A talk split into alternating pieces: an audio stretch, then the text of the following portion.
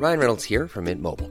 With the price of just about everything going up during inflation, we thought we'd bring our prices down. So to help us, we brought in a reverse auctioneer, which is apparently a thing. Mint Mobile unlimited premium wireless. Ready to get 30, 30, bit to get 30, bit to get 20, 20, 20, bit to get 20, 20, bit to get 15, 15, 15, 15 just 15 bucks a month. So, Give it a try at mintmobile.com slash switch. $45 upfront for three months plus taxes and fees. Promo for new customers for limited time. Unlimited more than 40 gigabytes per month. Slows. Full terms at mintmobile.com. There's never been a faster or easier way to start your weight loss journey than with PlushCare. PlushCare accepts most insurance plans and gives you online access to board-certified physicians who can prescribe FDA-approved weight loss medications like Wegovy and Zepbound for those who qualify. Take charge of your health and speak with a board-certified physician about a weight loss plan that's right for you. Get started today at plushcare.com slash weight loss. That's plushcare.com slash weight loss. plushcare.com slash weight loss. This is the Cork Today replay on C103. A very good Wednesday morning to you as we welcome you along to the programme. Let me kick off with a call that's come in from Anne to the programme. And Anne is wondering, and I'm assuming she's not on her own, and her other's frustrated if you have a loved one in hospital at the moment, particularly in uh, CUH. Even though I thought CUH that their visiting hours now were somewhat back to normal the way they were before uh, COVID. But Anne, Anne's brother is in hospital at the moment, and she has described trying to visit her brother as an absolute nightmare. When she tries to get through to CUH on phone, trying to get through to the ward to inquire if it's okay to come up and visit him, she she's never able to get get through.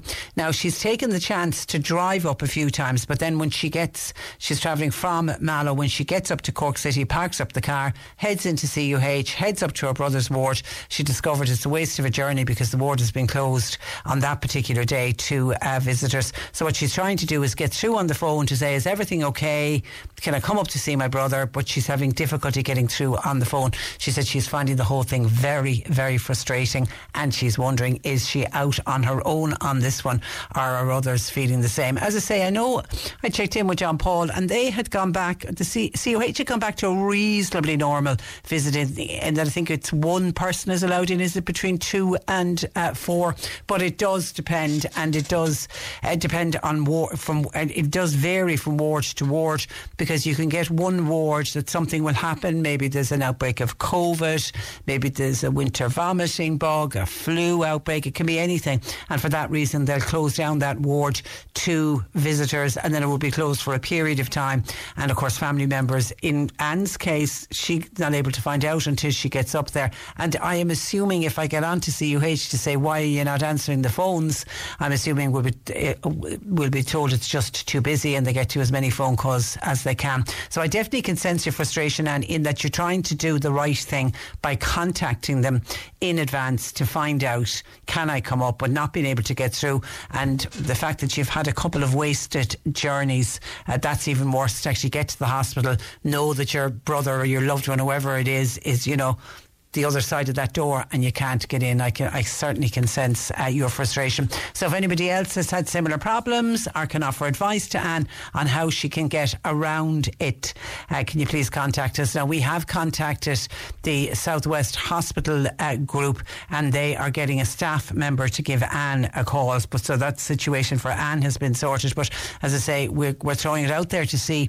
our other family members frustrated or other family members having difficulties trying to get in to see a loved one in hospital. And as I say, all of this very much arose because of COVID. And just on COVID, I'm reading in the papers today that a company in the north has won the tender from the HSE to finally, finally, finally deliver the pandemic bonus. This is to the non HSE staff.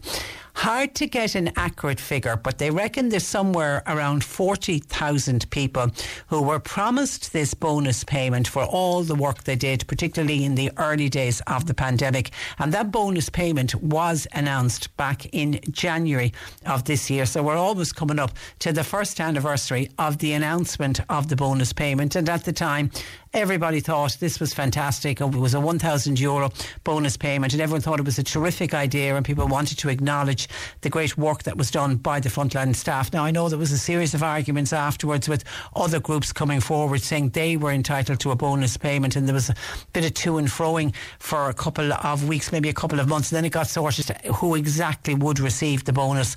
And I think it's been there's a 600 euro bonus and there is a 1,000 euro bonus, and it will be non taxable and all of that. So uh, then there was just a problem. Some were getting it and some were not. And I, certainly every time I speak with Tadhg Daly, who represents the nursing homes and nursing home staff who really were at the front line of uh, COVID at the start of the pandemic, they're one of the group who haven't received their bonus payment yet.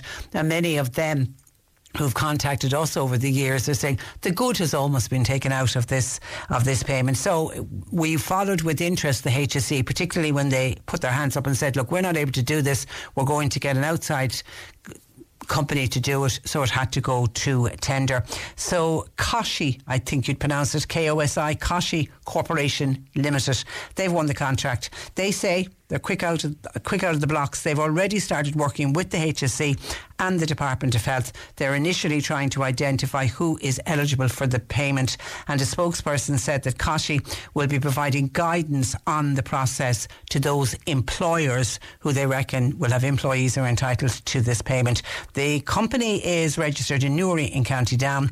They have a track record. They've worked before with An Taisce and they've also worked with the Irish Prison Service, among others. The much criticised delays in paying cleaners, porters, other workers. It had been blamed by the HSE. They say they had technical difficulties in trying to pay people who were outside of their payroll system. They were saying, look, they're not on our payroll system, and for that reason, we're finding it difficult uh, to pay them. So the Health Minister Stephen Donnelly, speaking in the Dáil, says that only six areas of healthcare are now being considered for the remaining pay- payments. That they are the private and voluntary nursing homes that I spoke about with uh, Tadhg uh, Daly, uh, the uh, home care workers contracted by the HSE, members of the Defence Forces. They did a lot of COVID work, particularly at the start of the pandemic. Long term residential care centres, they're going to be getting the payment. And the Dublin Fire Brigade paramedics, and it, they seem to be the only paramedics that are included. Now, up to the middle of this month, 85,632 HSE staff had received the payment, and they were glad to get the uh, the payment. There was a further almost 40,000 uh, people who work for Section 38 agencies. They are, of course, HSE funded, providing various services. They've all received their payments. So the total so far is 124,200 and one have received their payments to date. And as I say, they reckon it's about 40,000 other people are entitled to it. So if you are one of those, and certainly we have a lot of them listening to the programme because we, I'd say there isn't a week has gone by since this announcement was first spoken about last January that we don't get a call or a text or an email in from somebody saying, I'm still waiting on my pandemic bonus payment, any sign of it coming. And there was a fear factor, particularly with the cost of living bonuses that were announced and are going to be paid out by the government. There was a fear factor, I think, between some of the frontline workers that they would be further forgotten about and they'd go, when there were other bonus payments to be paid, they'd be put further back uh, along.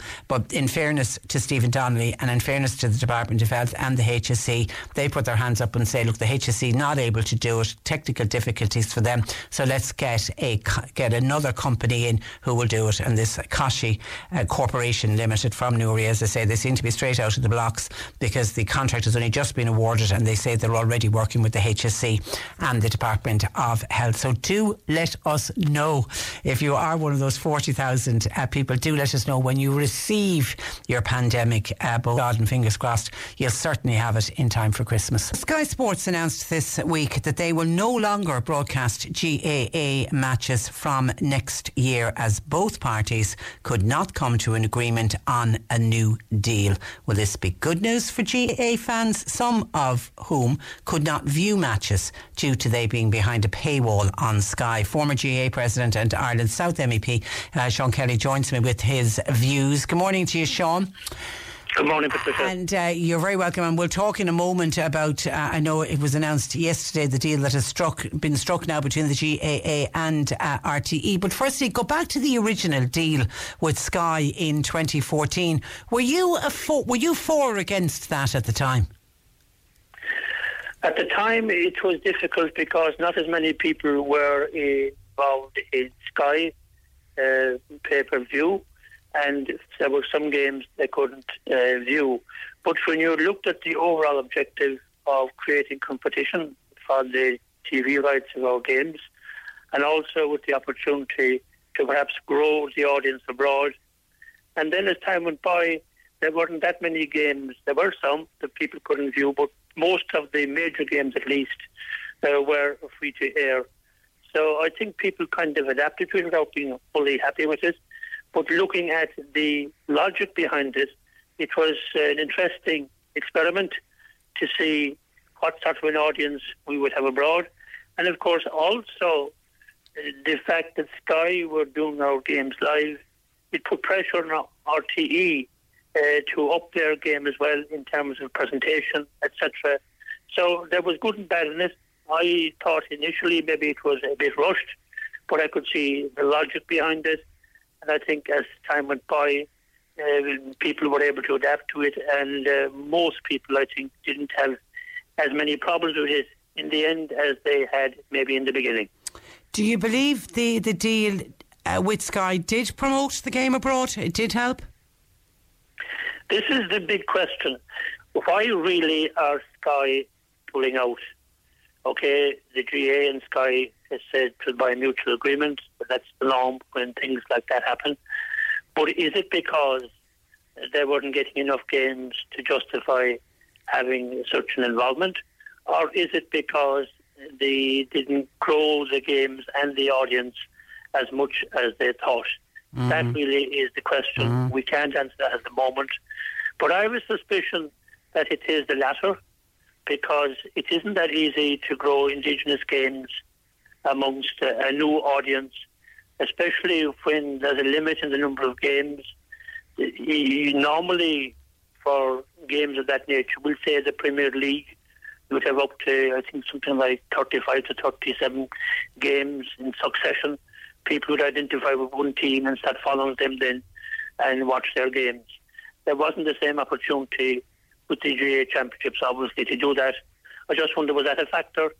But it would be interesting to find out because the analysis that Sky would have done internally, that would be very valuable to us in terms of where we will go with perhaps growing our games internationally in the future, if that is possible at all. Yeah, because you're right. You know, Sky at the end of the day is a commercial business. They're in the business to make money. They're not in the business to promote GAA as a sport across the world. That's absolutely correct. Yeah. And that's why their internal analysis would be very interesting. The other area I'm slightly regretful about is that this happened now. Because I spent 10 years trying to convince the GAA to change the championship format. It was agreed last year at Special Congress, and it's actually coming into operation next year with something like 24 new high profile games in their own Robin series also, the Tailteann Cup has just started. I think that's going to grow immeasurably into the future. And what I would actually have liked to have seen, even if we had to do it only for one year or two years, to ask Sky to stay uh, aboard for that period so that we could assess how, how the audience would react. Was there an opportunity to grow the games? Because now having done the deal with RTE and to the BBC to a lesser extent, we have actually sold our media rights without knowing actually how much uh, they are worth in terms of the new developments which we're going to see over the next number of years. Yeah, and it's, it's, so a, fi- it's a five-year contract, isn't it? It's a five-year contract. Yeah. Personally, I would have preferred to, have only a, a deal done for one year or two years, and then you would be able to assess. Because I think uh, the new championship format is going to lead to, first of all, far more games being played. Secondly, far more games being televised. And thirdly, probably bigger audiences, both in terms of attendance and also in television viewing. And we're now more or less have done a deal without actually knowing how big That's that a good can point. be. That's a good point. And Because- also the Tailteann Cup, Yeah, which is a second tier competition, yeah. that has got off to a great start last year, but it's still only in its infancy. Next year will be the second year, and I think that too will grow. So, so should the value of the media rights accordingly. Because I did read in the papers yesterday that one reason from Sky was that the new shortened GAA season, they weren't happy with that and that didn't suit them. And that's probably true. And it doesn't suit a lot of people, actually, because people find that it's too confined. I know even from a personal point of view, I was in Croke Park five weekends in a row into June, beginning of July. And, you know, that's too much for most people. And obviously, people who have to go and support teams can't do it. So that's certainly something that has to be assessed. But then there's the other side of it. It frees up players. They know when the season is over and they can go back to their clubs. So it will never really uh, satisfy everybody. But definitely, from a TV rights point of view, if the games were going on into August, it would be obviously more attractive because they would have a longer season and therefore a longer paying uh, audience as well. Yeah, and I know when it, was announced that Sky what was going to, were terminating their contract with the GAA, you were quoted as saying that you hoped RTE wouldn't get a monopoly, which they had had uh, previously. But looking at what was announced yesterday, they almost have a monopoly once again, don't they? I tell you, when you scrub away all the padding, you're absolutely right, Tricia. Okay, the BBC are showing more games, but the rest is essentially RTE. GAA Go is an RTE GAA uh, consortium, which is for games being shown abroad, which is fine. Then the RTE TG4, that's essentially going back to a monopoly. And the one thing that Sky did do was by giving the, their full support, a very professional presentation of games, etc. It forced the, the RT to look at how they were presenting games and maybe up the ante a bit. And of course, if you have an essentially a monopoly, you have no opposition to benchmark yourself against. So a certain amount of complacency can set in, and that wouldn't be good either. Yeah, yeah, and actually, somebody's asking what about the, the matches that we broadcast here on uh, C103. Well, I was looking at the uh, the GAA and their statement on broadcasting from 2023 to 2027, and people will be delighted to hear that the 24 local radio stations nationwide, of which we be one here at C103, we've all retained uh, our rights because those matches that we broadcast are some of the most exciting commentaries to listen to, and I'm sure that's reflected in local radio stations all over the country. Yes, indeed. It is an absolutely wonderful development. It has, has actually helped to promote the GAA Yeah. at local level and within counties because everybody loves listening to the local radio commentaries. I know a lot of people in Kerry, and I'm sure the exact same with you in Cork, in C103, who turn down the television That's commentary right. and turn up the local radio That's what we all do. We, we all do Yeah, that. and I think that's a reflection of how much the local radios, including C103, have given to the games and how the service they're providing. And there's no question that has to continue with as many games as possible uh, being uh, broadcast on local radio because it's often the most exciting, most entertaining, and sometimes, occasionally, slightly biased, but we like that. we do indeed. We do indeed when it's our, when it's the parish are playing. Okay, listen, Sean, thank you for that, and uh, thanks for joining us on the programme this morning. You're most welcome to this anytime. Good, good morning to you. That is Ireland South MEP uh, Sean Kelly, but of course, uh, more joining us this morning as a former GAA uh, president. But yes, uh, the GAA issued its broadcasting statement yesterday. Now that Sky are gone, predominantly now we're back to uh, RTE. Will be showing the 31 championship games across the island, and the BBC they return the they retain the Ulster. Uh, um, semi-finals uh, rights, but uh, the majority of the, the match now will be shown in a uh, mixture between RTE and TG4. But all as I say, the local radio stations will retain their uh, rights, and we are very lucky here at C103. We have probably, I would think, one of the the most outstanding sports departments. I won't name them all, but it is under the stewardship of uh, Michael Scanlon. Uh, but all the, the guys, am I right in saying? There's gals as well. There's gals as well. I'm just thinking of some there straight away. Um, but they do just an absolutely phenomenal job. And uh, we are forever getting in comments from people saying how much they enjoyed a particular commentary of a match. So those matches certainly will continue up to 2027 with the GAA. 0818 103 103. John Paul, taking your calls. Cork today on C103. With Corrigan Insurance's Macroom, now part of McCarthy Insurance Group. They don't just talk the talk, they walk the walk. CMIG.ie. Comments in on the GAA and the announcement that RTE has expanded its rights with the Gaelic Games, uh, their Gaelic Games coverage for the next five years. They, they say there will be more live games. There will be a new second highlights programme as part of uh, the deal. And uh, they are also guaranteeing free to air coverage to audiences in Ireland across 12 months of the year from 2023 to 2027 after Sky uh, pulled out of the deal they had with the GAA since 2014. Kay in Bandon says, I think it's great that our national game, it should only ever have been free to air on RTE and other Irish channels. She sees it as a great news story. And then Aidan in Mitchelstown says that when he lived in Australia, they used to watch most of the GAA games on Channel 7 in Melbourne. They would rebroadcast the coverage of a game from Ireland. However, when during Aidan's time of living in Australia, that all ended because it all moved to GAA Go. Now, so that was fine. You were able to watch it on GAA Go. But the thing was, you had to pay for GAA Go, whereas when it was being rebroadcast on Channel 7, it was free.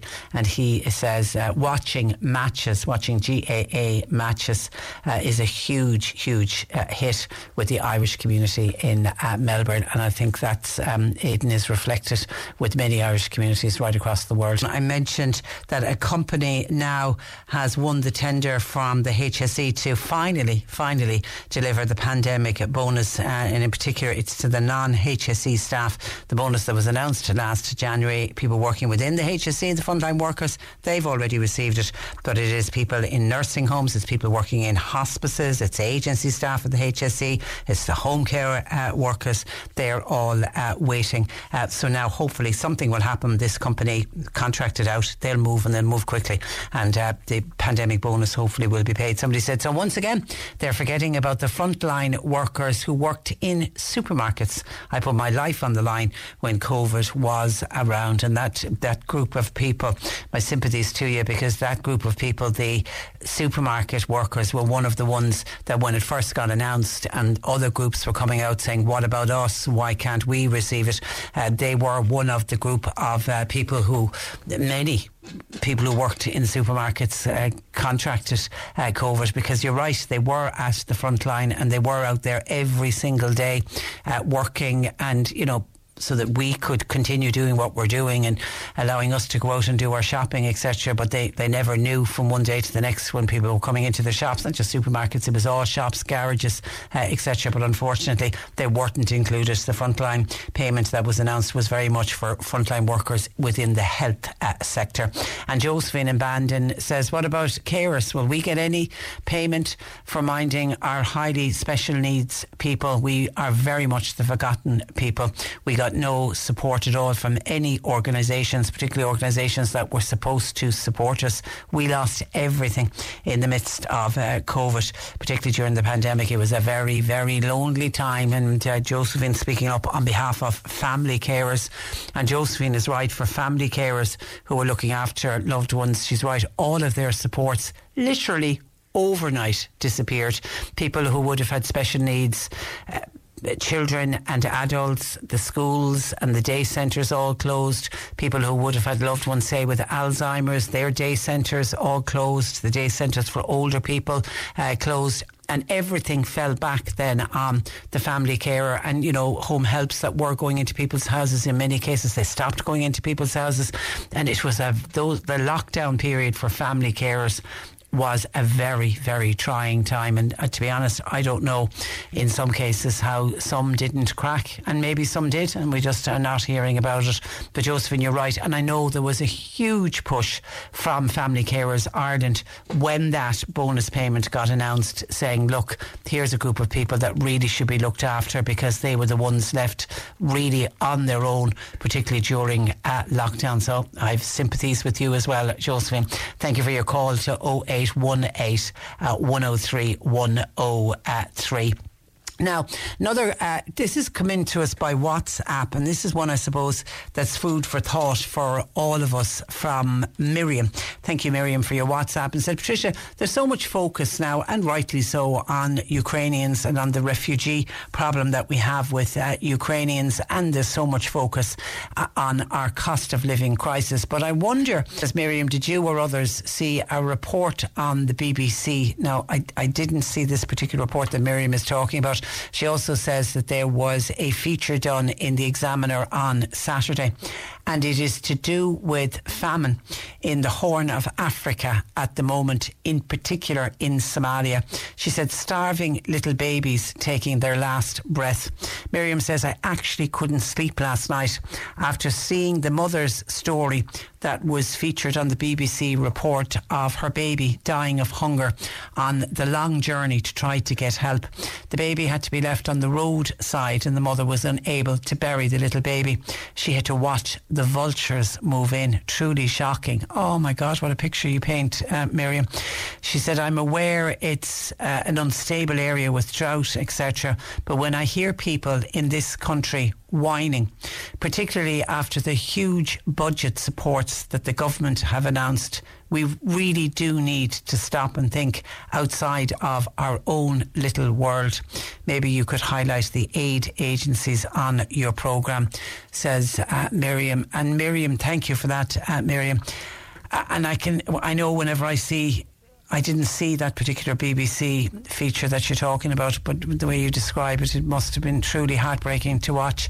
And that often happens when you see something like that and you go to bed and all you can think of is that poor, poor mother having to leave her, her baby, having died in her arms, obviously, having to leave the baby on the side of the road and then to see the vultures move in. Oh, God it's the kind of stuff of nightmares, isn't it? And you're right, the Horn of Africa, you'll see every now and again ads come up for the different aid agencies, and so many of the Irish agent agencies, you know, the likes of Trócaire, the likes of uh, Concern, uh, Oxfam, Irish Aid, all of them are working in the Horn of Africa. So I suppose if any of us have an extra few bob at the moment or an extra bit of money, and I know people will say, God, Patricia, I don't have anything extra. I'm, I'm you know, for people people don't have anything extra, I fully understand. But for those that do have a little bit extra, particularly as we're coming into Christmas, it's kind of a good idea to try and donate to some of those charities who are trying to work with famine. But Miriam is right. There's so much focus, I think, going on the war in Ukraine, and rightly, you know, it's only it's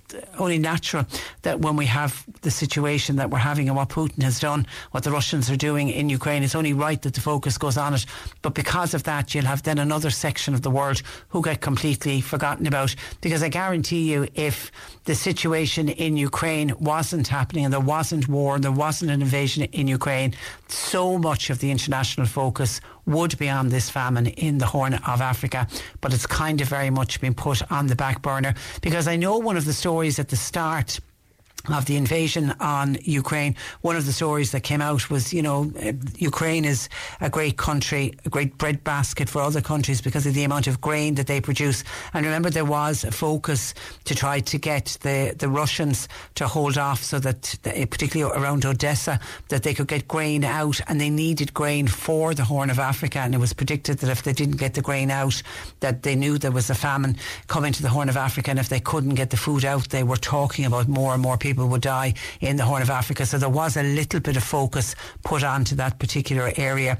But it looks like now the fact that Miriam is saying it got featured in the Examiner last Saturday and then the BBC focusing on it last night, we're probably going to start seeing more and more. But, you know, Uh, makes a good point as well. We have a tendency to whine and moan and whinge and think there's nobody worse than we are. And, you know, really, we can be thankful that we're not living in. We are a country that uh, our previous, our forefathers witnessed famine, so we do know what famine is like. We know the history of this uh, country, so let us not forget what is happening in other parts of the world as well. So thank you, uh, Miriam, for drawing my attention uh, to that. And there are so many aid agencies, as I say, that are working in the Horn of Africa, and long may they continue. 0818 103 103. And then something else that I referenced yesterday, and actually I can already see some texts coming in and this is to do with illness benefit and people that are on illness benefit. Yesterday, somebody asked us, uh, asked me if I could find out would somebody on illness benefit be entitled to any of the bonus payments, you know, the bonus payments that the government are starting to give out to do with the cost of living crisis. The first of those payments was made with the Halloween, the extra week's payment that was made to a lot of people, not everyone on social welfare, but a lot of people on social welfare got a double week last week. Now, as we go into November.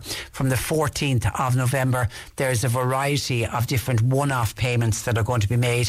You know, things like living alone, uh, people on carers, people on disability benefits are all going to be getting just a one-off payment to help with the cost of living. So somebody was asking about illness benefit, and I did look into it yesterday, and I was saying to people, if you are on illness benefits, they didn't qualify for the autumn double payment uh, last week, but I thought they were entitled to the Christmas bonus uh, payment. But somebody listening to us in uh, Mary in County Clare says, Patricia, I was listening to you um, on C103, and I think I heard you say that anyone on illness benefits will be getting the Christmas bonus. Sadly, I can report we won't get it. There isn't any sympathy for anyone that's sick in this country. I'm on illness benefit now for the last 14 months. Do you know we are the only group on the social welfare payment that doesn't qualify for the double payment at Christmas? I feel it's discrimination if I was claiming unemployment benefit for at least four months, then I would be entitled to it.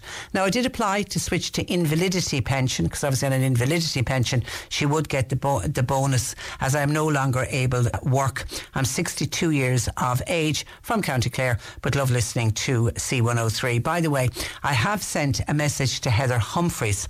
People will have to go to their TDs about this. If we don't, it will still be the same next time round. So then I did a little bit more work on finding out why illness benefit doesn't get, the, particularly the Christmas uh, bonus payment because the Christmas bonus payment is paid to most people on uh, social welfare. And it seems in the vast majority of cases, the department deem illness benefit to be a short term payment, and it's illness payment is those who get a cert from uh, their uh, doctor and they just need a certain period out of employment. So, because they deem it a short term payment, that's one of the reasons that it doesn't get included in the Christmas bonus payment and didn't get included last week in the autumn uh, double uh, payment. So, Mary, I, I wish you luck because if you're 14 months out now and you, you are now deemed no longer able for work, then it is invalidity pension that you should be on. So, I wish you luck with transferring over to that payment. And at least with that payment, uh, there are other benefits will come with it. But that is the reason. But just to clarify that, because as I say, we did get a couple of people asking us, would they be getting the bonus double payment last week on illness uh, benefit. And then some people thought they were getting it when they went in and didn't get it. So they were contacting us. So no, because it is a short term payment, you're not entitled to it. And I can already see this morning people uh, are saying it is so, so unfair if you're on illness benefits that you don't get the double week, especially when the other people on social welfare get it. It is very, very unfair. We were hoping actually in this hour uh, to speak with Paddy Comyn of the AA, and this is to do with uh, people people are noticing the increase in diesel. It's gone up at court level highs. If you are driving a diesel car or van, you will know when you pull in to get your petrol how it's gone over the two litre, the two euro a litre mark. I practically every garage now. Uh, so we've invited the AA to join us. Unfortunately, we had a problem with our phone lines and we couldn't get a phone line out to get uh, Paddy on the programme, but we've sorted that out and he's going to be joining us after 11. But we're also, when we have Paddy on the programme, because a reminder to people, this was something that got announced back in in July, but it's coming in from tomorrow, the 27th of October, and it is some fines for driving offences are doubling from tomorrow. For example, the speeding fine that's going from 80 euro to 160 euro if you get caught speeding from tomorrow. Using your mobile phone while driving, I think a lot of people will agree with this. It will go from 60 euro to 120 euro. If you're not wearing your seatbelt, that's also going up to 120 uh, euro. And failing to have a child properly restrained in the back seat of the car will go from to 120 euro. So you need to now we're always saying to people to be to be careful on our roads, but you need to be even more careful from uh, tomorrow. And fines related to offences committed by learners and novice drivers, they're also going to increase. For example, the fines for a learner permit holder driving a vehicle unaccompanied, that's not having a qualified driver with them, that will go from 80 euro to 160 euro. And we often will get reports in from people who say they know of learner drivers who take the L plate down or when they do pass their test, they don't leave the N plate up for the required period of uh, time uh, and saying, how are they getting away with that? And saying, well, if they're stopped by the Gardaí, they could be fined. The, the fines for those offences are also going to double uh, to 120. So your thoughts welcomed on all of the fines doubling from tomorrow. Will it make our roads uh, safer or will some people see this as a way for the government just to make money? Your thoughts welcomed and we'll discuss it more. You're listening to Cork Today on replay. Phone and text lines are currently closed. The cost of driving a diesel car has again after some much welcomed respite in recent months. According to the latest AA Ireland fuel survey, diesel is now close to 20 cent a litre more expensive than petrol. To try to explain why, Paddy Comyn, Head of Communications at AA Ireland, uh, joins me. Good morning to you, Paddy. Good morning to you. And you're, you're very welcome to the programme. Is there an explanation as to why diesel has gone up in price this time round? Well, there is. Uh, I suppose the explanation that we've been given is the fact that lots of European countries, including ourselves, have backed away from taking Russian oil. There is some Russian oil floating around Europe, um, but as countries back away from it, it's a case of supply and demand, and the supply of diesel is starting to wane slightly, as in the, there's fewer sources of it because a lot of diesel came from Russia, and um, the result is that the price of diesel is going up, while Europe is pretty much awash with petrol, so the prices remain stagnant. So it's it's it's sort of supply and demand is the is the explanation for it. The diesel takes a little bit more refining, and the cost of refining it can be a little bit more expensive. And some of the refineries as well, we know, are have been making extraordinary profits um, as a result of capitalising on uh, on the war in Ukraine. So so that's really the reason for it, and, and that's why we don't. That's why we haven't seen um, we haven't seen petrol really increasing, but diesel has. And what's the year on year comparison for both petrol and diesel? Well, diesel is about uh, thirty uh, percent up from where it was last year. Petrol isn't isn't as high, but but um but petrol or diesel is now thirty percent more expensive than it was, uh, and it's four percent more expensive than it was just a month ago. Wow. Already, those figures were quite high. Yeah, because I think people were starting to get used to seeing it come down, and suddenly now it's it's it's over two euro, isn't it? Nearly every forecourt, you'd be. I, I, even though I did see one at the weekend at one nine nine, uh, but that's almost an outlier. It's it's two euro now, nearly everywhere and over, isn't it?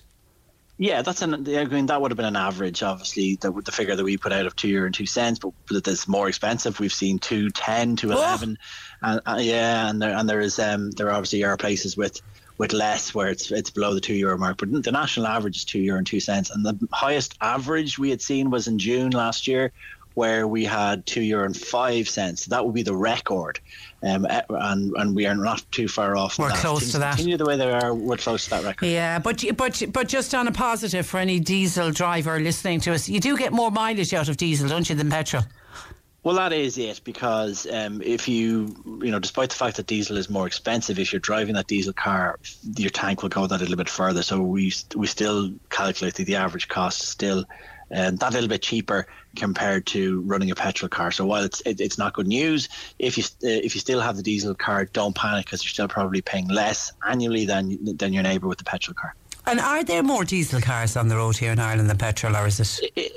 I've tried to get that exact figure, and I, without much success. But the, the we reckon it's about half. I, I mean, if yeah. you consider that at one stage, seven it was seventy percent diesel, thirty percent petrol in terms of new car sales, and that flipped. Um, we probably are somewhere in the middle. There's about 2.4 million cars on Irish roads, so we probably estimate that it's about you know one to 1.2 million. Okay, a number of people asking the same question. When you have Paddy on, could you ask him, is he fearful of more increases in the months ahead, particularly the winter months ahead? Well, I mean, I don't, I don't like I don't like crystal ball gazing too much. But I know. Given if we if we apply logic, you know, the the fact is that this increase is coming about as a result of countries backing away from the fuel. The fuel, oh, sorry, Russian fuel. Russian fuel is to be banned from the end of the year. So if the corollary of that would be potentially some increases um, it's it's likely that there will be some increases um, continued on the diesel fuel. Not sure about the petrol as yet, um, but look, however, it, it's not a reason for people to sort of uh, run out and uh, try and change their car. That the cost of changing a car is infinitely more expensive than um, than any sort of annual increases in cost. Like, look, it's, it's not ideal that the that the fuel is going up in price, but those incremental ones are, aren't anything like sort of abandoning your car, trading it in, and going and buying a petrol car because these things can come around and swings around a bit mm. again. And then for people who, who may consider that as an option, it mightn't always be, be an option for them. I mean, I saw a report yesterday that car prices are up more than 60% before the start of the, the pandemic. Second hand cars, in some cases, you could have bought a car a year or two ago and it's worth more today than what it was when you bought it. Yeah, and and and that, that's not unusual at the moment. You know that is happening a lot. The simple reason for that is Brexit. Brexit. You know, so many of our cars. We were at one stage we were importing over hundred thousand used cars from the UK, um, and, and the result of Brexit is that there were increased tariffs put on the importation of, of these used cars because they're not in the EU anymore. So that um, that the benefit of importing from the UK pretty much stopped. So used car values dramatically increased here. Plus, it was increasingly difficult to buy a new car because of chip shortages, mm. which happened as a result of COVID. COVID in in COVID times. Um, all of the chips went to people's laptops because they're all working from home and the manufacturers who were car manufacturers who were sort of ordering as they needed them, the so-called just-in-time method, um, were left short, and, and the result was there was a shortage of new cars. People scrambled to buy used cars, and that puts the value of the used cars up. Yeah, and there's still a lack of new cars, isn't there? Is there still a delay with? Yeah. Yeah. It, yeah, I mean, if obviously lots of people are trying to buy electric vehicles at the moment, and um, you know, there's an eighty percent increase in those compared to last year. But people have ever been quoted a year, eighteen months yeah, in some cases yeah. for some of those, and and it's not unusual now for uh, for for you know six eight months to be habitual in terms of waiting for a new car. Okay, and obviously while while, while we have you on today, uh, Paddy, the big talking point, and I know we're running it on our uh, news as and from uh, tomorrow. I think it's sixteen fines are to increase, and the whole idea is this is to make our roads safer. Will it? Well, I think it, it, it will certainly help, but the, the, you know we've seen fines doubling in, in lots of cases, non-wearing a seatbelt, mobile phone use, plenty there for learner drivers as well, and unaccompanied drivers. But but it would appear the RSA are just trying to tackle the uh, offences that are still causing road fatalities because it is speed, it is mobile phone use. The fact that in 2022 we're still talking about people not wearing seatbelts just baffles me. I can't I can't get it, but that still is an issue. Um, so they are bringing those in, and they're also bringing in some new fines as well. One um, is for people misusing electric vehicle parking spaces. So uh, you know, often anyone who's had an EV, and if some of your listeners have had an EV, they'll no doubt have had the situation where they go to charge the car and this somebody is just parked in it. There will be an 80 euro fine for that introduced in the new year. So that is interesting and welcome for EV drivers. But in general, we just have to, you know, we've had 123 people killed on Irish roads this year, yeah. 12 up than last year. We need to do whatever it, it, it, it can be just to make people think twice about it. And maybe the fines just weren't painful enough. Yeah, and Finbar from Bantry says, um, Hi Patricia, I saw a lady driving up New Street in Bantry uh, yesterday afternoon and she was texting uh, on her phone as she was driving. Crazy, crazy uh, stuff. Uh, and and I know when I have you on, having you on, we were going to be talking about this, particularly when it comes to the people with the learner uh, drive, drivers, learner drivers driving without an unaccompanied driver. Everybody knows somebody who's doing that, but they do seem to be getting away with it. Well, let's look. The, the issue here, enforcement as well. It's all very well bringing in all these measures and fines for, um, for, for you know, for all of these offences. But if these people aren't detected, you know, it may as well be a million euro fine or a five euro fine. You know, it, it it's not going to matter. So we really just need to make sure that these offences are properly policed, and, and that will be the real deterrent in stopping people like that and people, uh, you know, learner drivers in particular, uh, breaking the rules. Yeah, and somebody says, could you ask Paddy, rather than go for fines, why would they not increase penalty points? Is this all about making money for the exchequer? Well, the, the, I, I, know that they um, that it takes a little bit longer to introduce um, penalty point legislation, so it, it is easy for them very quickly to bring in the measures in terms of fines. So we have seen that before. Um, so that would be one explanation for that. Uh, you know, points it just it has to go through longer legislation. But we, you know, I, I would imagine, and I'm not at the press conference. My colleague is, but we will we will ask that question uh, while while it's on. Um, but I, I, it would appear to be my understanding would be that it's just generally quicker to introduce. Yeah, I, I, mean, I did I did hear a quote from the the junior uh, transport minister Hildegarde Naughton is responsible for this. She said she's open to increasing penalty points, but she said swifter action is also needed. So the reason they're pushing with the fines first. Okay, listen, Paddy, thank you for that, and thank you for taking time out to talk to us. Chat to you. Uh, bye bye. Uh, uh, good morning to you. That is uh, Paddy Comyn from the AA. Uh, so just a reminder, as in from tomorrow, doubling of traffic offences. 16 different fines get doubled, and it is from tomorrow, the 27th of October. Uh, 0818 103 103. Pat says, Patricia, the government and its agencies are, are pulling every trick in the book to rob the people. They give it with one hand and they take it back with the other, says Pat. He doesn't think. Now, Hildegarde Naughton will say this is all to do with making our roads safer, and even hearing Paddy Cummins say like 123 lives lost on our roads this year. That's 123 families who will sit down for Christmas dinner this year, and there'll be somebody missing from around that uh, table. Anything, I suppose, that can be done. Nobody likes to pay fines.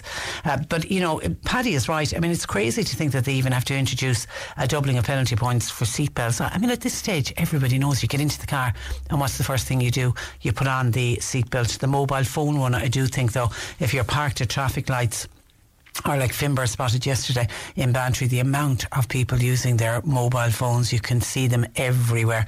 Uh, it'll be, it, it's enforcement, it'll all go down to enforcement if you can have all of the fines in the world, but if it's not enforced and if people don't think they're going to get uh, caught and don't think that it's going to be enforced, then they'll just keep doing uh, what are, is very stupid, stupid things to do and it can and does cause uh, accidents. 0818 103 103. Just down a couple of other texts that are in. I can see the text backing up. I want to try and get to some of them. Uh, when we mentioned the new COVID, not the new, the COVID bonus payments that hopefully now will be paid out to the about 40,000 people who are entitled to it. Somebody said, Patricia, any mention of pharmacy workers getting that bonus for working during lockdown? A lot of staff got uh, COVID. No, I didn't see pharmacy workers, but that's something that the pharmacy unions, and I'm sure they possibly did. I know at the start when the, the bonus first got mentioned, lots of different unions spoke up on behalf of their people. But you're right, pharmacy workers, like the other listener who was talking about working in a supermarket and shop workers and people in garages, they were very much at the front line. And on the Miriam who contacted us, she got very upset last night watching a BBC piece about famine in the Horn of Africa and in particular in Somalia and the story of uh, a Somalian woman walking long distance to try to get help for her, her little baby and her baby died in her arms on the way and had to be just left on the side of the road and to walk away watching the vultures moving in. I mean, incredible stuff. And Mary making the point, you know, while we might give out about this uh, country, there's nobody dying like that, and we don't have famine like that uh, on our shores. And she was saying for people to please try to give to the aid agencies that are doing such tremendous work on the ground. That's prompted a listener to say, Patricia, whether it's on radio or on TV about giving to charity, it always makes my blood boil, as I just end up feeling so helpless. All those TV appeals literally cost thousands of euro to make and broadcast. Then they've all of this printed literature. Surely all the advertising stuff should be broadcast free of charge, and printing companies should make their contributions by not charging the charities. If I manage to scrape a few quid together, I hate the thought of it going on admin and not to the victims. Also, I don't agree with people being paid for charity work. That to me is contradiction in terms. Well, when you speak with any of particularly the larger uh, agencies, the aid agencies, they tell you they have to spend a percentage of their money on advertising in order to get money in. And like they would have all the statistics showing that when they run a particular ad campaign, while it might cost them X amount, they'll be able to show you how much they get back in. So those very powerful ads, well, they're very upsetting to watch. They do work. They do tug at the heartstrings, which is what they're what they're meant to do. And I know there's always been the ongoing argument about people in who who work in charities, work for charities CEOs, for example, and the administration staff getting paid high wages, and, and people feel very aggrieved uh, by it. But when you look at those aid agencies, they really are run like small businesses, and they have to run like small businesses in order to generate the amount of money that they need in order to help the people that, who most need it, like the people that are dying in Somalia at the moment. But I know it galls a lot of people when they hear somebody working for a charity and actually getting paid, but they are, at the end of the day, they are businesses. Now, they're not for profit businesses. They're in the business of making money to give to those most in need. 0818 103 103. John Paul is taking your calls. You can text or WhatsApp to 0862 103 103. C103 Jobs part-time worker wanted for a dairy farm in the Mallow area. Now, may suit a student or a semi-retired person. 087 297 9018 a trainee accountant and a qualified account- a trainee accountant and a qualified accountant both wanted for work in Bandon. Please visit www.dmfinancial.com and click on careers to get full job description and application details. An office manager with at least three years experience in office management, accounts and bookkeeping is required for Mallow. CVs please to office at hallmark.ie and ground workers are wanted for Midleton, for Cobh, for Cork and for Carrigaline. The number to call for more details 087 178 5595. You'll find all the details and more job opportunities by going online now. Just go to c103.ie forward slash jobs for more. This is C103. Cork today on C103. With Corrigan Insurance's Macroom, now part of McCarthy Insurance Group. Promoter, home, business, farm, life and health insurance. CMIG.ie. A new TV documentary, activist and journalist Joanne O'Riordan looks at women's sport in Ireland, examining if there's a level playing field for females and what more can be done in terms of progress to chat about a sporting chance, which will premiere tomorrow night on RTE1. I'm joined by Joanne O'Riordan. Good morning to you, Joanne. Hey, how's it going? It's going fine. Always great to chat with you. Now, you grew up in what can only be described as a sports mad house. Were you aware of women's sport when you were growing up?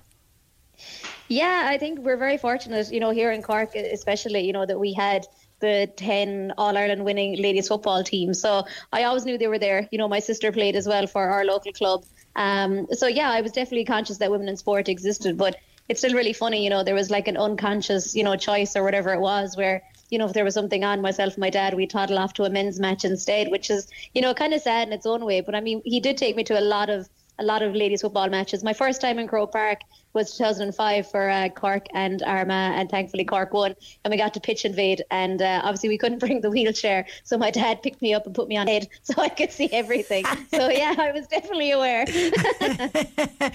and then we have uh, like the women's soccer team uh, is totally an example, isn't it, of what can be achieved by women in sport when they get the proper investment.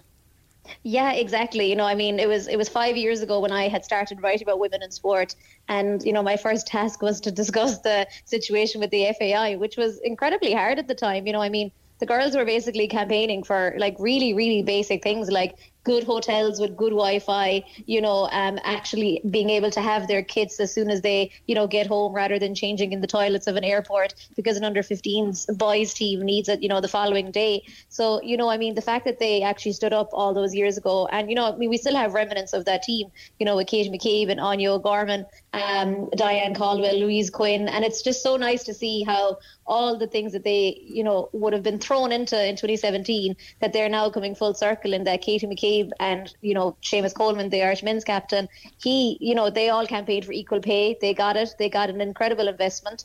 Um, and I think you can see now the rewards are being reaped like so much, you know, by actually sending Ireland to a World Cup. But shocking to think that it took a strike by those young women in order to achieve yeah. it.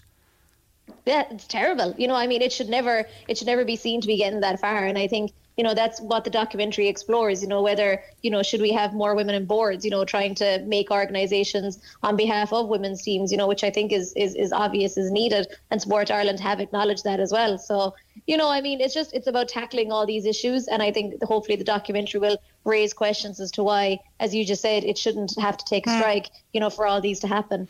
And it will get the conversation going, and that's what we need to do. We need to throw a spotlight on it and get people talking. I mean, I'm, I'm assuming you very much delve into financial uh, supports and uh, um, and how do financial supports for, say, female athletes compare to males? Yes. Yeah, exactly. You know, I mean, we have an entire section dedicated to money because at the end of the day, you know, capital and money makes the world go around. And I think it's about challenging the perception of you know supporting women's sport you know i think that phrase needs to be retired and i have to look forward to more you know we're supporting we're literally just watching sports you know like we would every single saturday or sunday with our family our friends our whatever whoever it is and you know, just making sure that the game is more accessible, more visible, because you know it's it's a chicken and egg scenario. You know, you have to make the game more visible to get more support, but you need more support to make the game more visible. Yeah. So, Ready to pop the question? The jewelers at BlueNile.com have got sparkle down to a science with beautiful lab-grown diamonds worthy of your most brilliant moments. Their lab grown diamonds are independently graded and guaranteed identical to natural diamonds, and they're ready to ship to your door. Go to Bluenile.com and use promo code LISTEN to get $50 off your purchase of $500 or more. That's code LISTEN at Bluenile.com for $50 off. Bluenile.com code LISTEN. Hey, I'm Ryan Reynolds. At Mint Mobile, we like to do the opposite of what Big Wireless does. They charge you a lot we charge you a little. So naturally, when they announced they'd be raising their prices due to inflation, we decided to deflate our prices due to not hating you. That's right. We're cutting the price of Mint Unlimited from $30 a month to just $15 a month. Give it a try at mintmobile.com slash switch. $45 upfront for three months plus taxes and fees. Promo for new customers for limited time. Unlimited more than 40 gigabytes per month. Slows. Full terms at mintmobile.com. Even on a budget, quality is non-negotiable. That's why Quince is the place to score high-end essentials at 50 to 80% less than similar brands. Get your hands on buttery soft cashmere sweaters from just 60 bucks, Italian leather jackets, and so much more.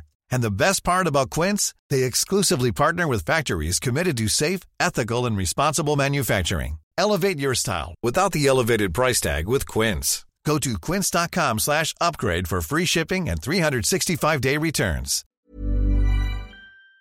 It's about, you know, understanding that, you know, I mean, a lot of the time when, you know, a lot of men's sport don't exactly pay anyone back. You know, it's what you get in return in terms of emotion, drama, hype, expectations, you know, tears, tantrums, whatever it may be. Whereas women's sport, it's a strange one because you actually have to provide proof that it is a viable business. And I think we have to change that mentality. Someone's saying, ask Joanne, do we need more coverage on TV and radio of, of female sports and how does that compare to other countries? Yeah, I mean, we definitely do. I think we're definitely on a par in terms of our, our European and global counterparts, which is a shame in that, you know, it's only two, you know, 2%, I think, of, of coverage is actually going towards women in sport, which is, which is really sad in its own right. You know, I think other, you know, TG Ceathair as an example have done incredible work in pushing, especially ladies football. Like they were on that bandwagon way before anyone else was and they're now trying to do the same with the women's national league and i think it's about doing you know minor things that you know we would obviously take for granted in media you know which is give a little you know retweet a like you know a little mention in the news broadcast whatever it may be and i think just get people aware that there are women's sporting events going on. So, uh, yeah, you know, I definitely think we need to do better. We're definitely on a par with our our, count, our global counterparts, but it's not in a good way that we're on a par either. You know, I think Sweden have the most, where it's literally 50-50 on their um, national broadcaster. And like you know on their news page it's 50% whatever's happening in the men's world and 50% what's happening in the women's world.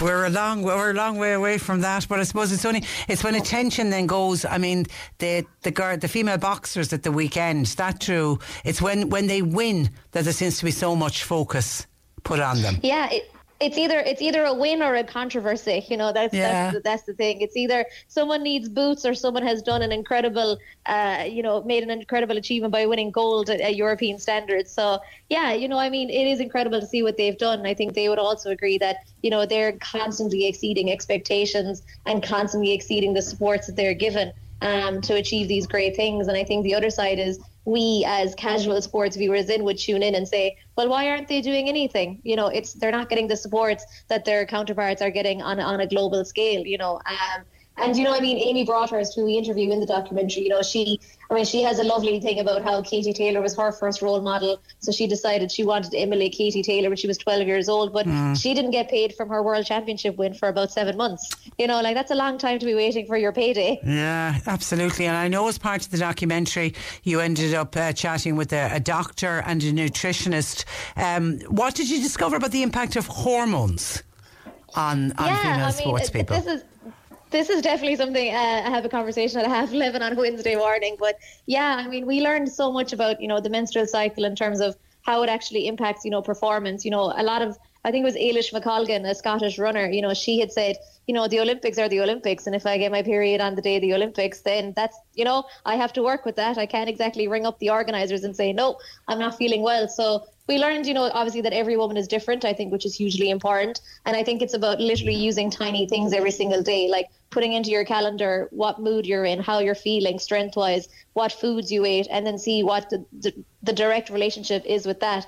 And then you can kind of tinker it and change it as you go. You know, they're all small changes. And then psychologically, I think what we learned was incredibly interesting in the fact that women actually just don't back themselves, you know, but funnily enough, because they don't back themselves, they're actually less likely to choke on a game. So if you're 10 points up the following morning or 10 goals up, there's a very high chance a female athlete will continue that powerful reign. Whereas a male athlete, because they get excited with testosterone, they're more than likely to choke and maybe lose 11 10, you know, which is really surprising. Um, the fact that you wouldn't back yourself, but at the same time, you're strong enough mentally to actually come through it. Um, so yeah, it was it was really really interesting, and um, you know, it it really kind of blew my mind. And I think that's one thing that I took away from the documentary is that there's very few people backing women as it is. We don't need to be hard on ourselves Yeah. and not back ourselves. Hundred percent, hundred percent. If we don't back ourselves, there's nobody out there uh, to do it for us. When do, and is this is this just a one-off documentary tomorrow night, Joanne? Yeah, this is a one-off documentary, which is you know tragic in its own way because we could have delved into every single subject for about a 12-part Netflix documentary series. Um, but yeah, tomorrow's a one-off, and I think it's kind of funny when you release something. We had the idea that when we released this, we wanted it to be dated very quickly. In that we wanted a lot of the hurdles to be obviously brought to everyone's attention, but for the power of society, global audience, the power of media to actually remove all those hurdles pretty much by the end of next year. So, although we're excited for the documentary, we don't want to come back in a couple of years' time and have to remake the same thing again. Yeah. And when when did you film it? Um, so we have been filming since May of this year, Oh. so it's been a six-month project, Mm. and um, I officially wrapped up on Monday, where I had to do my voiceover. So it was an incredible thing, and behind the scenes, it's been going on since about probably September last year. So yeah, it's been a long time coming. And you've always been a great advocate for girls to get involved in all types of sport, even if they can't f- physically play. Which obviously you you can't physically play sports, but you've always been involved in sports. Yeah, I mean, I was I was literally the lunatic on the sideline who would take it way too seriously. like I think, like as I said to my brothers, like they got to kick the ball or maybe punch a fella in frustration. I never got to do that. I had to scream it out like a psycho. Um, so yeah, like I mean, I was always I always loved to be involved, and I think we shouldn't tiptoe around the fact that just because someone can't play doesn't mean they can't be involved. And we interviewed Michelle O'Neill as well, um, the the lineswoman for for Ireland. I mean, she's gone to Olympics, European Championships, and World Cups as a lineswoman. So, like, there's an example of someone where you don't necessarily have to play, but you can still go on and achieve great things as well. Uh, okay, and we started out by I talked about the ladies' uh, soccer team and uh, what how fantastic they're doing. And you you touched on controversies. What did you make of the controversy from the dressing room of what happened afterwards? Yeah, like I mean, look, I mean, it's something that obviously shouldn't have happened, and I think that's the thing. The sanctuary of the dressing room is now kind of broken with social media and celebrations and stuff like that. I don't think the girls meant anything, you know, too menacing, you know, by it. I think it was just, you know, overcome with emotion and joy and happiness, and I think you just forget what's going on.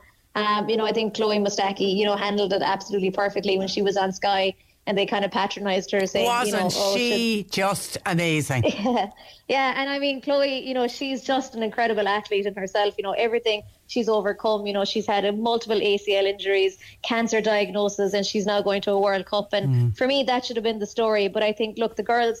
The girls took, you know, they took responsibility, which I think was needed. And look, I think it's a good way that women's sports are held to a higher example because I think sports needs to be cleaned up in terms of that toxic chanting and in terms of just like broadcasting pure hate and visual, you know, true fan chanting. So, you know, I think it's it's a good thing that we hold them to a higher example. But I think the storyline should have been all these incredible women who've done incredible things.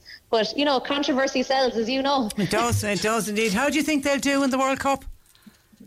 Yeah, like it's going to be tricky, and I think we're very fortunate with the draw that. Um, they're actually on all at like kind of 10 or 11 o'clock in the morning which is good from an australian point of view um, i think it's i think it's the best way to go about it you know australia obviously are the are the are the home crowd, you know, so that'll be an incredible experience on the first day, you know, to launch the tournament. Then obviously Canada are your Olympic champions, so they're going to be very tough.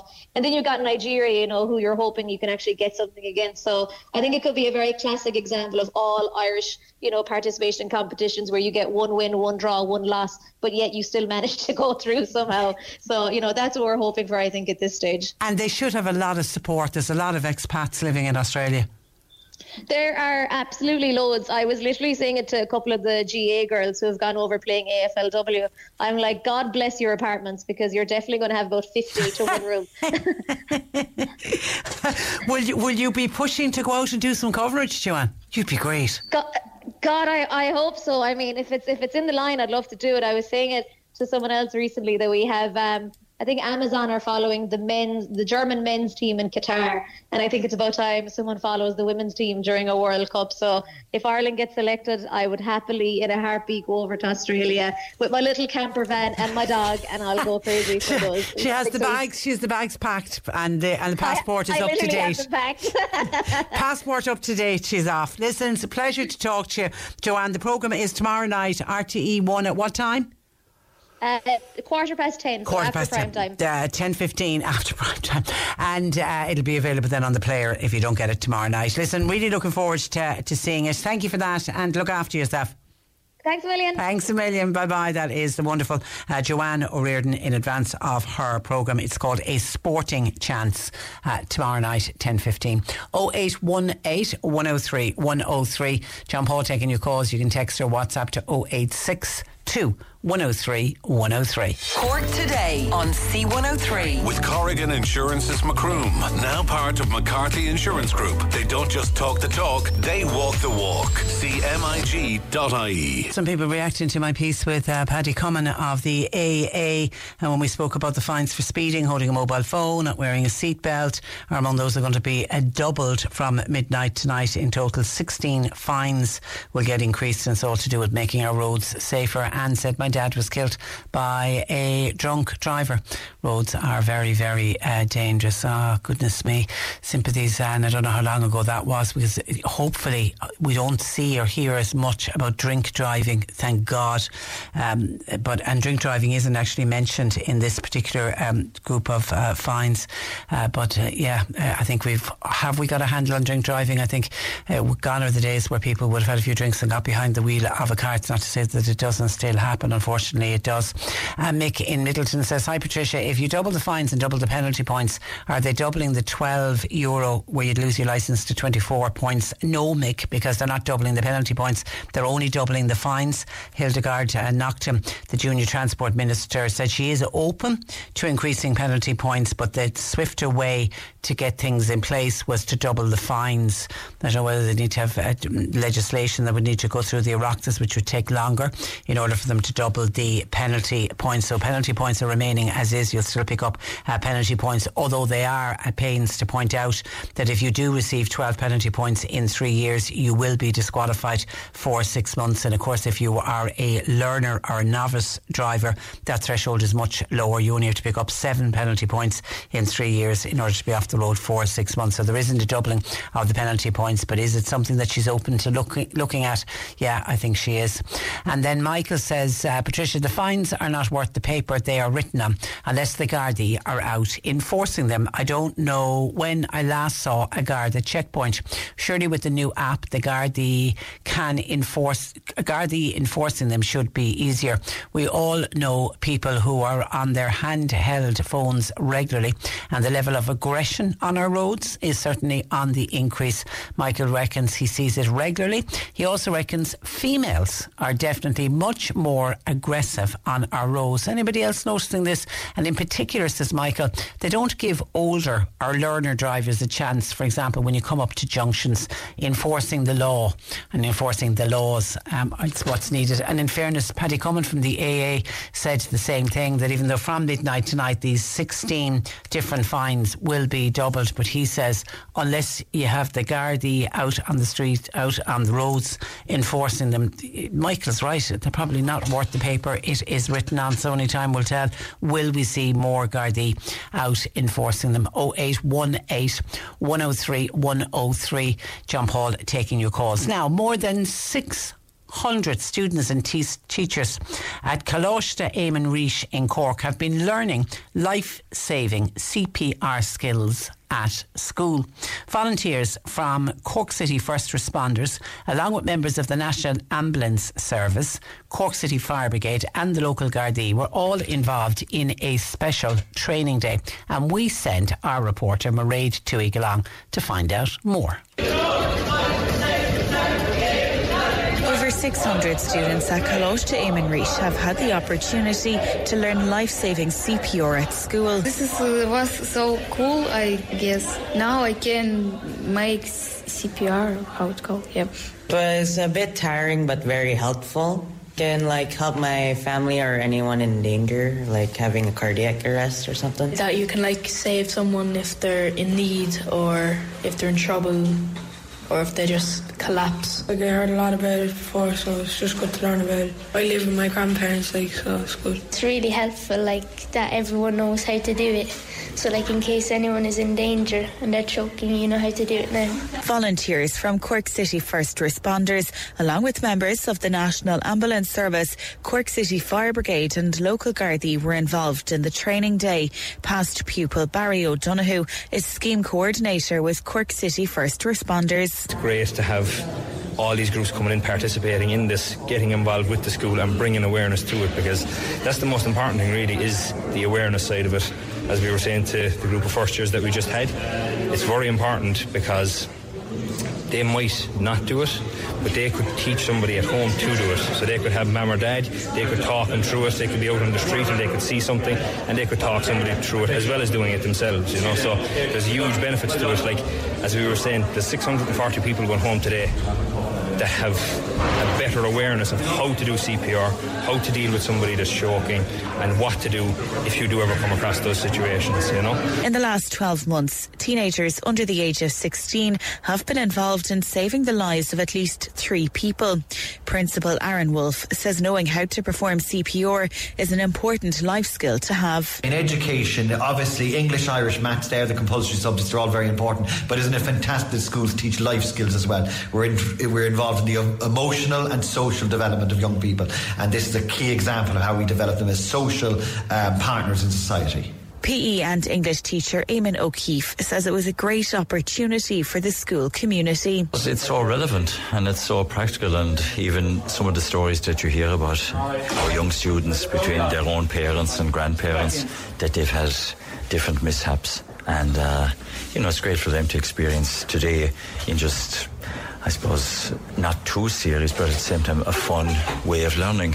And I, going by what I saw, I think they all learned valuable skills. Hopefully, they won't have to implement them, but at least they're done anyway, you know? David O'Connell of the National Ambulance Service sees firsthand how vital CPR is. By someone doing compressions, they're keeping a person alive, they're keeping their heart, the blood pumping around their body, and that enables person to, to, be alive until further help arrives. Really, we know now we're, we're safe in the knowledge that should we get a call to Deer Park, we know that there will be some amazing CPR being done before the arrival of the emergency services. Jero D is Community Engagement Manager with the NAS. We've seen in the last 12 months alone where um, teenagers under the age of 16 were directly involved in the saving of at least three lives. Not only can they do it themselves, but they can also coach people at home um, on how to do CPR and actually tell the parents what to do.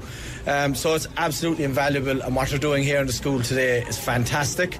Uh, but over 600 students are going to go home now today with um, a massive skill um, and hopefully get their parents involved and spread the word. Swimming, CPR, self defence, they all come into the same thing it's going to help save somebody's life or save your own life. I suppose the value for us now is that what we can see from a statistic point of view is that well over 80% of cardiac arrests that happen in Ireland have somebody doing um, CPR and that's that's a world a world leading statistic, um, and it just means that more people get to go home to their families at the end of the day. Cork City first responders wanted to teach 1,000 kids hands-only CPR throughout November.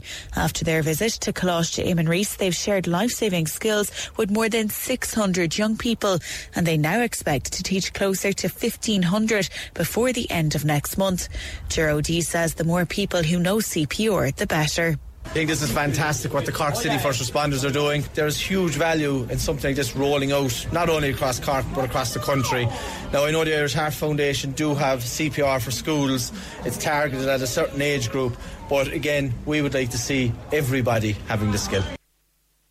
Okay, and our thanks to Mairead Tuig and the, the deed the gang at uh, Rís in Cork and along with all the first responders, National Ambulance Service, the Fire Brigade and the local Gardaí who got involved. I think was a fantastic thing to do and let's hope other schools follow suit. You're listening to Cork Today on replay. Phone and text lines are currently closed.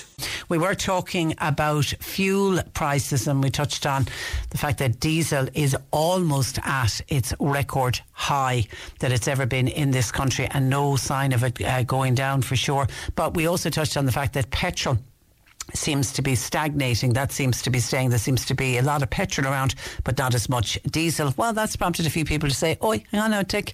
I've seen petrol go up in price." Joe in Kilmallock says uh, two euro and six cent for diesel in Kilmallock, one eighty seven for petrol.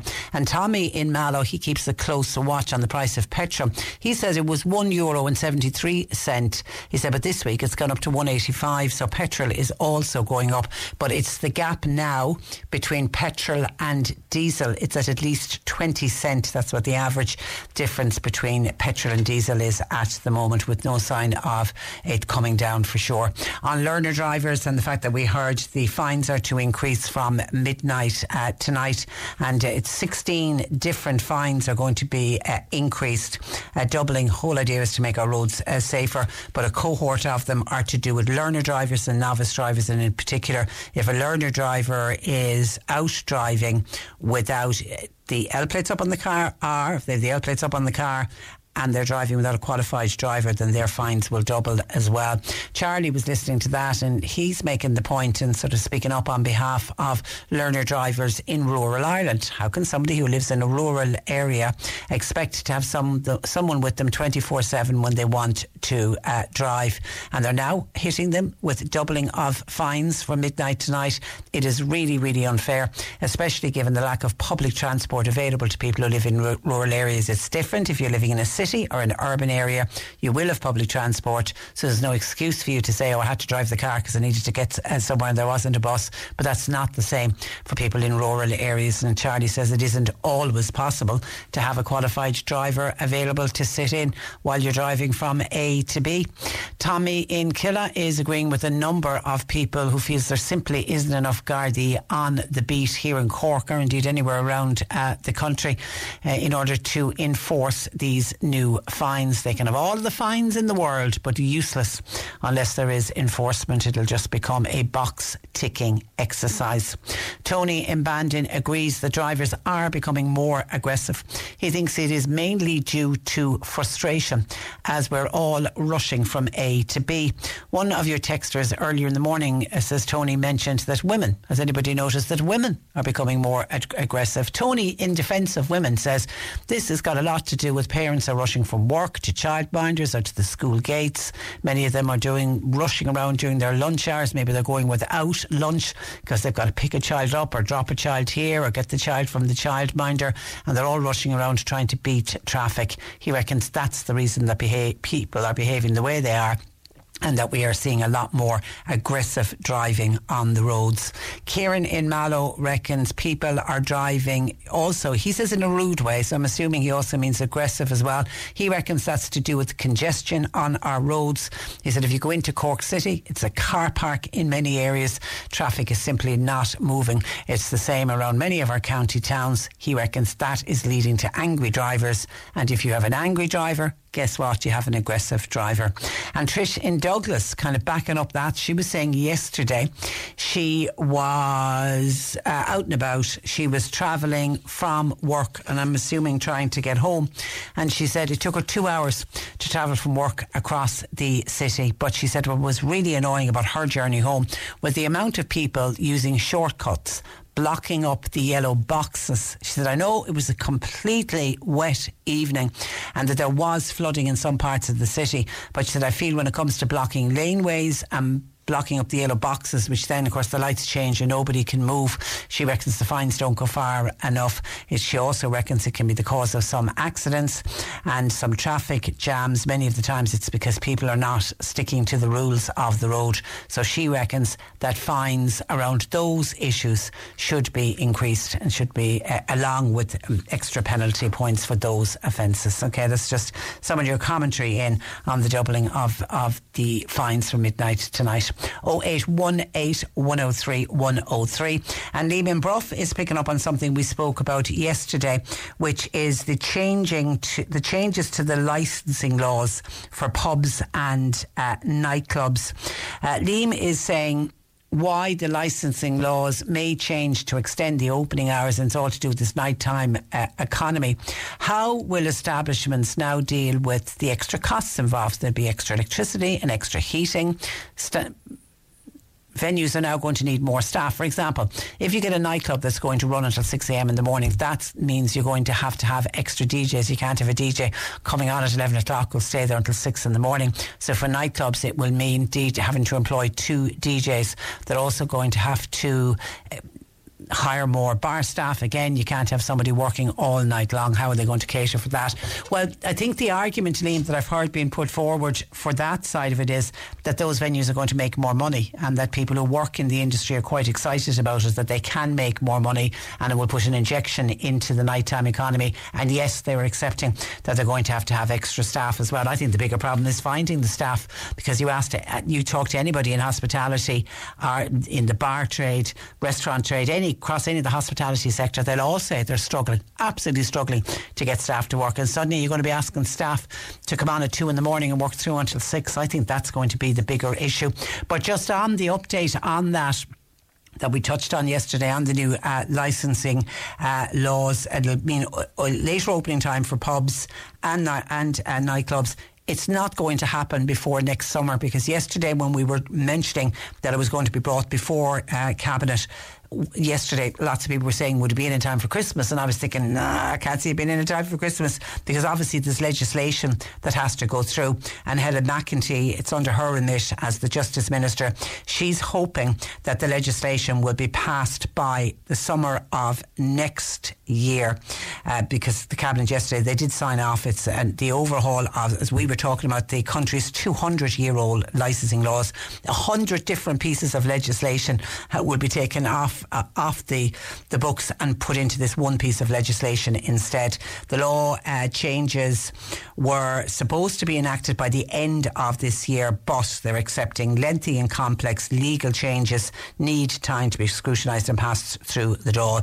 So Helen McEntee says, My hope is it'll be enacted by the summer of 2023 to be able to allow venues, nightclubs, pubs, and others to avail of the changes. Um, uh, supermarkets and off licence, and that was something we didn't touch on yesterday. They will also see changes because they will be allowed to sell alcohol from half past 10 on a Sunday. And I know I've often been in a supermarket, and I have to say it's happened to my good self if I want to maybe get a nice bottle of wine for Sunday lunch, and you forget that you can't buy wine at an off licence or a supermarket before half past uh, 12. And how often have you had to leave it at the counter because the checkout operator can't sell it to, to you? So that will change because pubs, when these when these new laws come in, will be able to open from half past 10 seven days a week and remain open and will serve drink until half past 12. So it will also affect supermarkets and off licences. Just on that one day of the week, they will be allowed to sell alcohol from half past 10. Now, taxi companies, obviously, a lot of them were reacting yesterday. I did see in the paper this morning that taxi app Free Now, they welcomed the extended opening hours. I know I did hear some of our local taxi drivers weren't that happy with it, but they do say there's a need for improved and extended public public transport that operates day and night.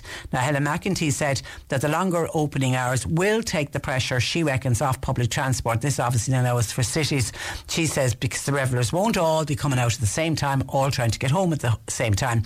But she did say buses will have to operate in the early hours of the morning. While she said it's not an absolute science, she does believe that by spacing the numbers out as to what time people are going home, she reckons it will lead to less antisocial behaviour. But again, that's one of those ones that only time will tell. And concerns have also been raised that if you do have longer opening hours, will that lead to increased alcohol consumption? And certainly that was something that we got a number of calls in about yesterday. People were worried about, you know, are we not a nation of heavy drinkers already? Are we just encouraging people to drink more? The Taoiseach Leo Varadkar said he doesn't think the changes to the licensing laws will lead in any way to an increase in uh, alcohol, but he did admit, he says nobody can say it for sure.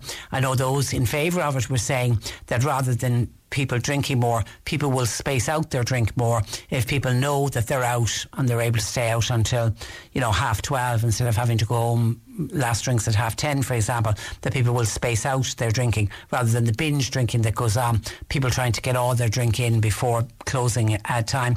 Helen McEntee said the government is trying to get the right balance between alcohol consumption and improved licensing for nightclubs and for uh, pubs. But what really came out yesterday when the big discussion was had about this was the number of nightclubs in this country, particularly with the nightclubs being allowed to open until 6 a.m. in the morning. But as, as, I made the point yesterday, that's only going to be nightclubs in city areas. You're not going to find nightclubs in rural areas or even um, the, some of the urban towns opening, I don't think, until 6 a.m. in the morning. And then, of course, the big question is will you be able to find a nightclub in a rural or smaller urban area? Because it seems 20 years ago, there was 500 nightclubs uh, in this country. That's just 20 years ago. So the turn of the, the beginning of the noughties, we had 500 nightclubs. Jump then to 10 years ago. Uh, the, uh, there was only 300 night uh, and now, if you were to count nightclubs around the country, Helen McEntee says there's only 80 in operation today, and she says it's a sector that's dying on its feet, and they're hoping by doing this by improving the licensing rules and regulations and laws around nightclubs that it will actually put an injection into the nighttime economy and we may see more of those nightclubs reopening. But we've gone from 500 nightclubs 20 just 20 years ago. I thought it was I thought it was back in the 80s they were talking about. It wasn't. It was 20 years ago with 500 nightclubs. We're down to now about 80 in operation today. And I saw a report on the news yesterday of Salthill in Galway uh, that they they in back in the 80s would have had 21 nightclubs and they're now down to one so they really are they really have sort of died a death over the years so will this give an injection back into nightclubs and will we see more of them opening? Only time will tell. 0818 103 103. John Paul taking your calls. We are looking for gardening questions and you can text our WhatsApp as well to 0862 103 103. The C103 Cork Diary. With Cork County Council, where communities and businesses all across the county can get the support they need at corkcoco.ie. Doneraile Saura Festival are having pumpkin carving for kids. It's happening tomorrow at the Presentation Pastoral Centre in Doneraile. It's 10 euro and your pumpkin will be supplied. Phone Sinead at 085 824 7193. Knocknagree Community uh, Development Group, CLG, are presenting a fashion show tomorrow night at half past seven. It's in Rathmore Community Centre. A free makeup and skincare demonstration will take place in Mulcahy's Life Pharmacy in Mallow tomorrow. That's from 10 a.m. tomorrow morning until 1 o'clock. There will be a raffle with a variety of prizes on the day, and tickets are already available. You can pop in today and get a strip of tickets for five euro. All proceeds will be donated to Cork Arc in conjunction with Breast Cancer Awareness at Month and registration is open until this Friday to enter your scarecrow in the annual Leap Scarecrow Festival. The registration is free and there is a first prize of 200 euro, euro but you only have until Friday to register your scarecrow. You can check out details on the Facebook page Leap Scarecrow Festival. Cork today on C103. With Corrigan Insurance's Macroom, now part of McCarthy Insurance Group. Promoter, home, business, farm, life and health insurance. CMIG.ie. And don't forget, uh, all day this Friday, we're giving you the chance to win 100 euro fuel vouchers, and that's timely. Soon we were talking about the increase in uh, diesel prices. We've got another C103 free fuel Friday. If you win one of our 100 euro fuel vouchers, you can fill up the tank or you can heat the home. C103's free fuel Friday with East Cork Oil serving Cork City and County and right across Munster. For locations, you can check it out. Your oil, local oil company.ie. Only on C103. And this is our final week of it. We've had great fun giving these vouchers away. So good luck. Uh, you might be able to win on Friday. Now, let me look at some of your commentary coming in. I'm still getting an amount of commentary in about in illness benefit. And this was in regard to people who are on illness benefit. They didn't qualify for the bonus autumn payment that was paid out, the double payment that was paid out to most people on social welfare last week. And this is part of the government's plan to help people with the uh, cost of living. And just to give you an example of some of the texts and commentary coming in, uh, Margaret says, I was listening to you yesterday and the list, because it kicked off yesterday, and the listener who rang in about illness benefit and about the bonus week, etc. No, we don't get a thing and we don't get the Christmas bonus uh, either. You are correct. Uh, that's definite because I am one of those people myself living on illness benefit. I'm in my late 40s. It's impossible to live on it. And maybe with the little extras everybody else is getting, they would go a long way. I mean, we all have to live exactly the same as everybody else. People who are on an invalidity pension, people who are on a disability pension, and any other person that qualifies for all of the other extras. We have to buy and pay for exactly the same things. Do the government not realise that? You might put it out there as to why we're not el- eligible, as we have to be assessed every so often by health officials. We are not on illness benefit just for the sake of it. Well, I'm not anyway. Best wishes, says uh, Margaret. And then we had another listener who's been on illness benefit for quite some time and is trying to transfer over to invalidity pension. Somebody said, uh, and is in the process of trying to transfer over. Tell that person good luck with that. It's impossible to transfer over onto an invalidity pension. I should know. I've tried. I'm on illness benefit for 30 years. I'm sick of trying to transfer over onto an invalidity uh, pension. I'm 60 years old at this stage, but I'm just thankful for everything that I get, says this uh, texter. And then someone else sent me in a clip. I, I take it this is from gov.ie and they were talking about the different bonuses that are going to be paid out for people like the extra cost of living bonuses that are going to be paid out in November and then the Christmas bonus that's going to be paid out uh, to people at the start of December. And it states on it that the normal Christmas bonus which is 100% it's a double week will be paid to to people getting a social welfare payment for at least four months. And a lot of people are saying well I'm on an illness benefit and I'm on it uh, longer than four months. Why am I uh, not entitled entitled to get it. And the departments say that illness benefit is a short term payment, even though we've somebody there telling us that they're on illness benefit for the last 30 years. How can that be deemed a short term benefit? And while the news was on, I did a quick little search just to see if I could find out anything from the department and, you know, have they any plans uh, to change those rules? And I saw it was actually this time last year, it came up with a question to the Minister for Social Protection would she amend the eligibility criteria for persons who are on illness benefit that they'd get the Christmas bonus payment or that they could also receive the fuel allowance because they don't get their fuel allowance either.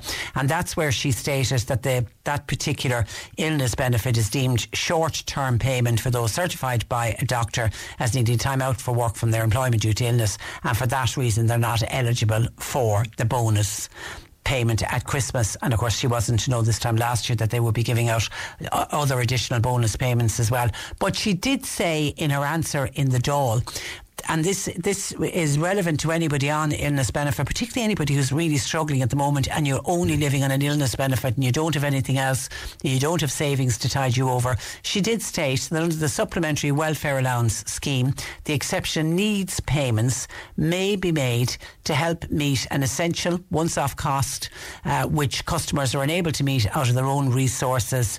And she, you know, she cited things like exceptional heating uh, costs. Now, obviously, the decision on those payments are made on a case by case basis. And we did touch on that only last week on the programme when we had, was it Sean Sherlock was on talking about the exceptional needs payment and there's another one called the urgent needs payment. It is assessed, it is on a one, it is assessed on a case by case basis, but it is an option and it is there. And we do know that there has been an increase in the number of people applying for exceptional needs and applying for the urgent needs uh, payment. So it might be something for people who are on illness benefits and who are really, really struggling at the moment. Consider that going to community welfare uh, office and trying to apply for that. And Joe was on to say that a friend of his is on illness benefit and his friend's wife is on a disability allowance. There's no other income, they've no other savings, and they've been refused the fuel allowance. And while you would be refused the fuel allowance because the illness benefit doesn't cover the fuel allowance either because of it being deemed on a short term payment, uh, the disability allowance would would be classed under the fuel allowance, but is it because your friend is on the illness uh, benefit. Remember, there's going to be changes to the fuel allowance in January, uh, so they may be able to apply again. But I, again, I always say on issues like that, you can appeal, but also I direct people get onto the Citizens Information uh, Centre because they'll go through everything with your friend and his wife and to see if there's any other way around. If they were turned down for a particular reason, they may be able to find another way around or they'll be able to tell them for sure as to why they were turned down and what was the actual reason for it. 0818 103 103. I can see gardening questions coming in for Peter. Keep those coming in. But there is an amount of other uh, other um, comments coming in with regard to driving and how people are driving on our roads. And this led to somebody saying, Has anybody else noticed people have gone more aggressive on our roads? Somebody says, Patricia, there is no excuse for aggressive drivers. This listener feels most of them are young males and young females. I was in the USA for 25 years. I've never seen driving like this before. The speed also is way too high, especially on rural roads. Some of these these people should be actually put off the road. They shouldn't be on the roads at all. Aggressive driving on narrow roads, trying to pass out in a double white white line going around a bend, is simply not acceptable. Says this texter. Also, an elderly lady entering the roundabout in Kanturk. Yes, she was in the wrong lane, but a big Range Rover came up behind her very aggressively, honking the horn uh, and just having absolutely no patience and no manners. It makes me not want to drive on our roads. My husband works for a big industrial company and he's driven all over the world. He says he's never seen the like of the driving that goes on in this uh, country. He said it's not the older drivers, it's always the younger drivers. I always say they think they control the car, but, but yet they don't realise that it is the car that actually controls them. As a text in, there's no name on that. Thank you for that text. Sean says, Hi Trish.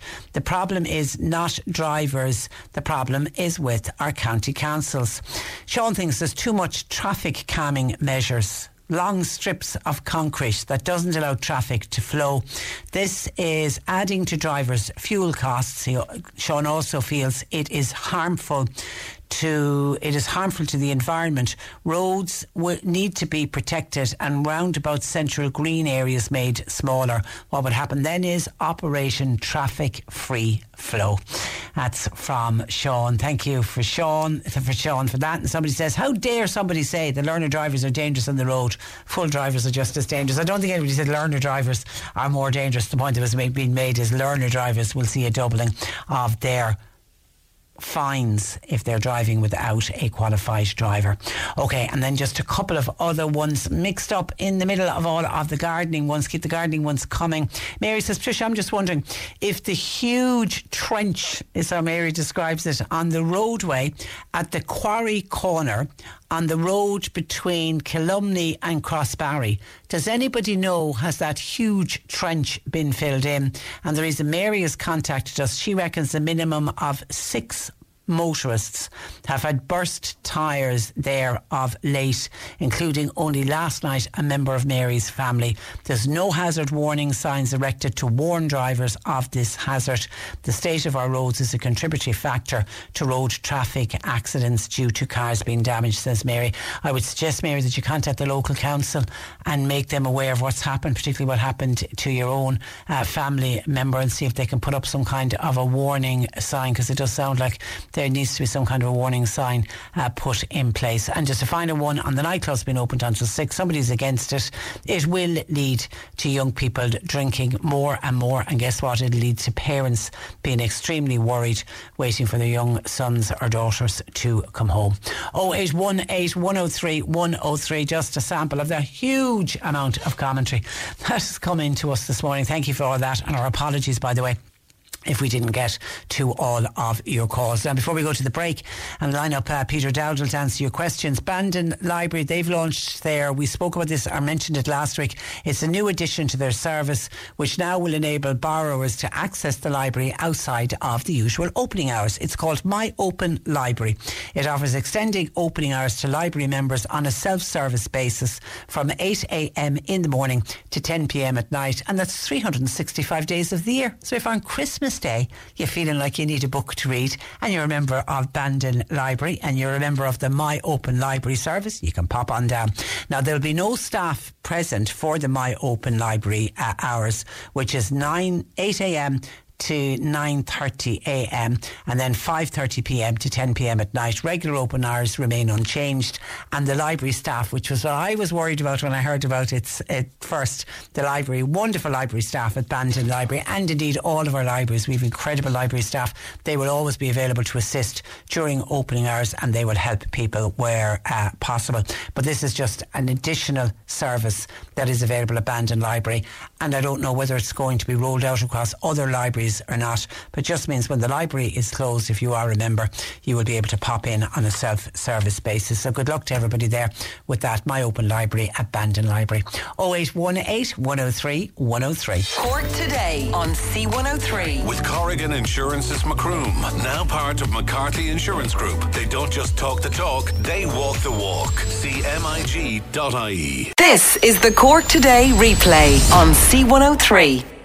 Peter Dowd of the IrishGardener.com uh, joining me. Good afternoon to you, Peter. Good afternoon, Patricia. How are you? Um, very well. Very wet at the moment, but we're hanging in there. Uh, lots of people obviously wanting to cut back things at the moment. This is the kind of the year, isn't it? I always feel this is the time of year we're putting the gardens to sleep almost. We kind of are, aren't we? I think the Americans term it. I don't normally go for Americanisms, but I think that their word for autumn, when they call it the fall, makes a lot of sense. The fall of the year, and we're, we're putting putting the garden to bed is right. Yeah. Okay, so lots of uh, people, as I say, have questions to do with cutting back. Let me get uh, to uh, some of them. Catherine Inglameyer was on. When is and is now the right time to cut back raspberry bushes? Do you know what? It is, and she's just reminded me of another another job on my own to do list. So yes, it, it is. And cutting back raspberries, it's it's very very straightforward. It couldn't be easier. And I often see articles in books and online, and they try and make it sound very confusing. But really, all you're doing when you're cutting back raspberries is you're looking for the the the shoots, the canes, if you like, which fruited this year.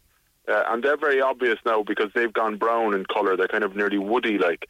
Um, so you just cut them to ground level.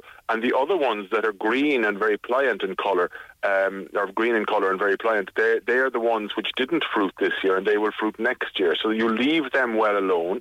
And the brown ones, you just got back to ground level. And really any time between now and kind of January, February. But, but the sooner the better, really. Okay, and then somebody has an. It doesn't state the type of uh, shrubs, but a number of shrubs with flowers on them. Uh, they, there are flowers still on them, but they're withering. Is now the right time to prune them back? Again, we, we get questions like this quite often, Trish, and it's a, you can't obviously give a specific answer to that because there isn't there isn't a catch-all time to cut everything back. But in terms of, I suppose, taking it from the question that there are still flowers on us, that, that kind of means that they are summer flowering are later, okay? So a good rule of thumb is if something is, is spring flowering, then it will flower on growth that was produced last year. So in other words, if something's going to flower, let's say next spring, let's say March, April, it's going to flower on growth that was made this year. So cutting it back now, you'll lose next the spring flowers. But if something's flowering on current year's growth, in other words, uh, plants that flower later in the summer, they will flower. So in 2023, plants that will flower in late summer will be flowering on growth produced in 2023. So you can cut them back in the springtime to encourage plenty of new growth, which will hopefully lead to plenty of flowers. So hopefully that's a kind of good general guide in terms of how to cut back or what to cut back. Yeah, because Johnny is wondering about sunflowers. The beautiful sunflowers is now the right time uh, to cut them. Well, it depends what you want to do. Presuming that they're finished flowers, there's still a few flowers left in mine. The last, God help us, ones, but you know, they're still struggling even with all the rain. Uh, they must have they must have wondered what they did to, to end up growing in rainy Ireland. but there you go. Um, so ones that have died back, you can you could I would let the seed heads go a bit, let them ripen a bit further. Obviously, you can leave them on and let the let the birds feed from them directly, or alternatively, you can uh, harvest and dry the seeds and and sow them again next year or use them as a bird feed. Uh, but if, if the seeds have ripened, then yes, you you can take them down now and remove the plant. And you have sunflower seeds. Yeah, exactly. Yeah, yeah. Jenny is in uh, Blackrock. She said she got a late rush on roses, she said, which was lovely to see.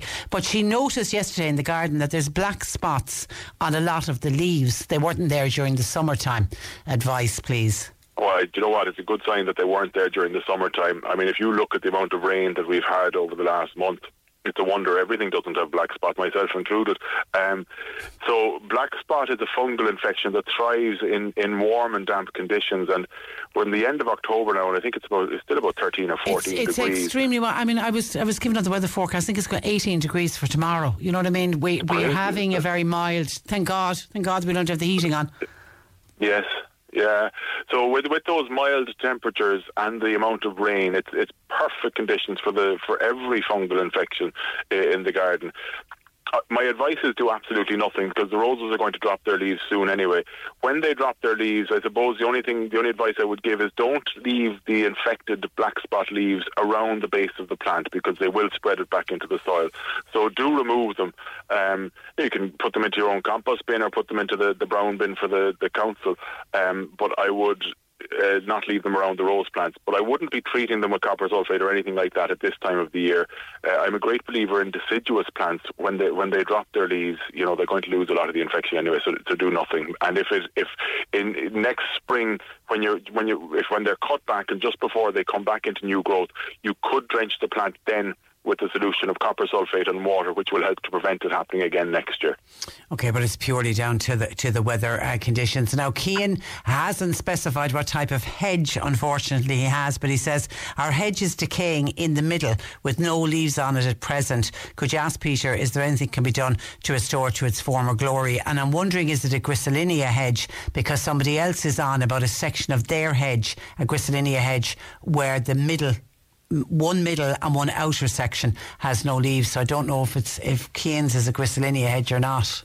You see, Keane's may or may not be. So I can't really answer it specifically either. It could be a conifer hedge as well, or you know. Yeah, I, so I if can't Keane, give it- yeah, if Keane wants to get in more information uh, to us, uh, please do. But for the Griselinia hedge, Well, you know what? I was just going to say I can't give a definite answer on either one anyway. Okay. Um, because with the Griselinia, I would imagine with with um, both, any or both, it is probably a fungal infection again. Um, it could be, without putting the fear of God in people, it could be a problem called Phytophthora, which is a is a problem, and it does wipe out established plants seemingly at random, um, and it can be common in Griselinia, unfortunately. The thing to do if it is that is, is to remove the infected plant, roots and all, and get as much of the soil out as is possible and put in clean soil, uh, and maybe not to plant, but maybe not to plant Griselinia in its place. Now, if it's a hole in an established hedge, obviously putting something else in there would look all wrong. But very often, when it's an established hedge, you won't need to replace it because the plant on either side will fill in the gap, provided the infection hasn't spread to them. So that's a question of wait and see. But I would, in the first case, certainly get the, the dead one out and the, the, the, the dead one at the end. So you've got one in the centre and one at the end. I would get them out sooner rather than later, uh, as much soil as possible. Put in fresh soil, clean soil. Uh, but I would do nothing in terms of replacements. I would let the hedge just fill in the gap itself, which I imagine it will fairly quickly. Donna, our listener, put in rhubarb in the summer. It's quite big now. What does she do with it over winter? Nothing. Leave, leave it. Leave it to nature. It'll die back itself uh, as the temperatures drop. Um, just clean it up and then give it a, give it a mulch. Then, with if you go down to the beach after a storm and get some seaweed, uh, give it a good seaweed mulch or, or a mulch. Even with they, they are quite hungry, and the more you mulch them over the winter, the better they'll do. So even your own homemade compost, any good organic material to give them a mulch, uh, and that'll help them for next year. But really, even if you don't, if they're doing well, they, they'll continue to do well into next year. A listener has uh, miniature hydrangea plants. Uh, wants to know what do you do with them for the winter? Do they need to be cut back? Uh, you see, there's a couple of different types of hydrangeas. Now, without getting too far into it, hydrangea macrophylla, which are the ones that we all kind of regard as hydrangeas, which are the lace cap types or the, the mop head types, they. I say this with no degree of experience, but, but I have seen them marketed, some of the varieties marketed over the last couple of years as dwarf or miniature. I'm not sure how dwarf or miniature they are because just because I haven't grown them. But then the reason I say all this is because then there are other hydrangeas which are actually indoor. For, for not, they're only suitable for indoor here, and I think, to the best of my knowledge, they're hortensia hydrangeas. Um, if the, so, the reason I say all this is they are quite low growing, and if it's an indoor type, well, then it will need to become indoors for the winter. However, if it's one of the, the macrophylla types which have been which are being marketed as dwarf, then they'll be fine to be left out during the winter months. Um, but I would cut them back. But I would wait. I would wait till the other side of the winter, just in case we get extremely low temperatures during the winter, and who knows, we might. Um, by leaving this year's growth and the old dead flowers on it, it does give a certain degree of protection to the base of the plant from frost and snow. So I would leave it alone, and then let's say end of February is when I would start cutting it back. Okay, and uh, David is doing his armchair gardening at the moment. He's got all his plans in place uh, for next year. And one of the jobs he has to do, he says, I need to move roses next year because they're not thriving where they are because they've ended up in the shade due to a tree overhead. So I'm moving the roses. I know I can't put roses back into that space, but is there anything else I can't plant where roses once were? No, the, the, no, there isn't. It's a, sp- a replant disease. It's called. He's absolutely right not to plant roses back where roses were. Believe it or not, for 15 years. Um, but there is it's it's a replant disease is what it's referred to as, and it's specific. It's actually a disorder, not a disease. But uh, it's it's specific to roses. So no, you're not limited as to anything else you could put back in there. But obviously, the fact it's a shaded area, he's got to keep that in mind. Correct. It'll, you'll be limited because of the shade, but not because of the replant disease. But um, and depending on how heavy the shade is, of course, it be- does become more and more challenging. And if it's very close to the, the, the tree, you might get to the point where, where nothing really except some spring bulbs will grow there. Okay. All right. We'll leave it there. Thanks for that, Peter. You're very welcome. Have Thanks, a Trish. good week. We'll speak again next week. That's uh, Peter Dowdall, theirishgarden.com. That's where we leave you for today. Thanks to John Paul McNamara, Nick Richards with you for the afternoon. Cork Talk to you tomorrow today on C103. With Corrigan Insurance's Macroom, now part of McCarthy Insurance Group. Want great advice? You know who to talk to. CMIG.ie. Even on a budget, quality is non-negotiable. That's why Quince is the place to score high-end essentials at 50 to 80% less than similar brands. Get your hands on buttery soft cashmere sweaters from just 60 bucks, Italian leather jackets, and so much more. And the best part about Quince, they exclusively partner with factories committed to safe, ethical, and responsible manufacturing. Elevate your style without the elevated price tag with Quince. Go to quince.com slash upgrade for free shipping and 365-day returns. When you make decisions for your company, you look for the no brainers. And if you have a lot of mailing to do, stamps.com is the ultimate no brainer. It streamlines your processes to make your business more efficient, which makes you less busy. Mail checks, invoices, legal documents, and everything you need to keep your business running with stamps.com. Seamlessly connect with every major marketplace and shopping cart. Schedule package pickups and see your cheapest and fastest shipping options from different carriers. With rates up to 89% off USPS and UPS rates. And with the Stamps.com mobile app, you can take care of mailing and shipping wherever you are. Make the same no-brainer decision as over 1 million other businesses with Stamps.com. Sign up with code PROGRAM for a four-week trial, plus free postage and a free digital scale. No long-term commitments or contracts. That's Stamps.com. Code PROGRAM.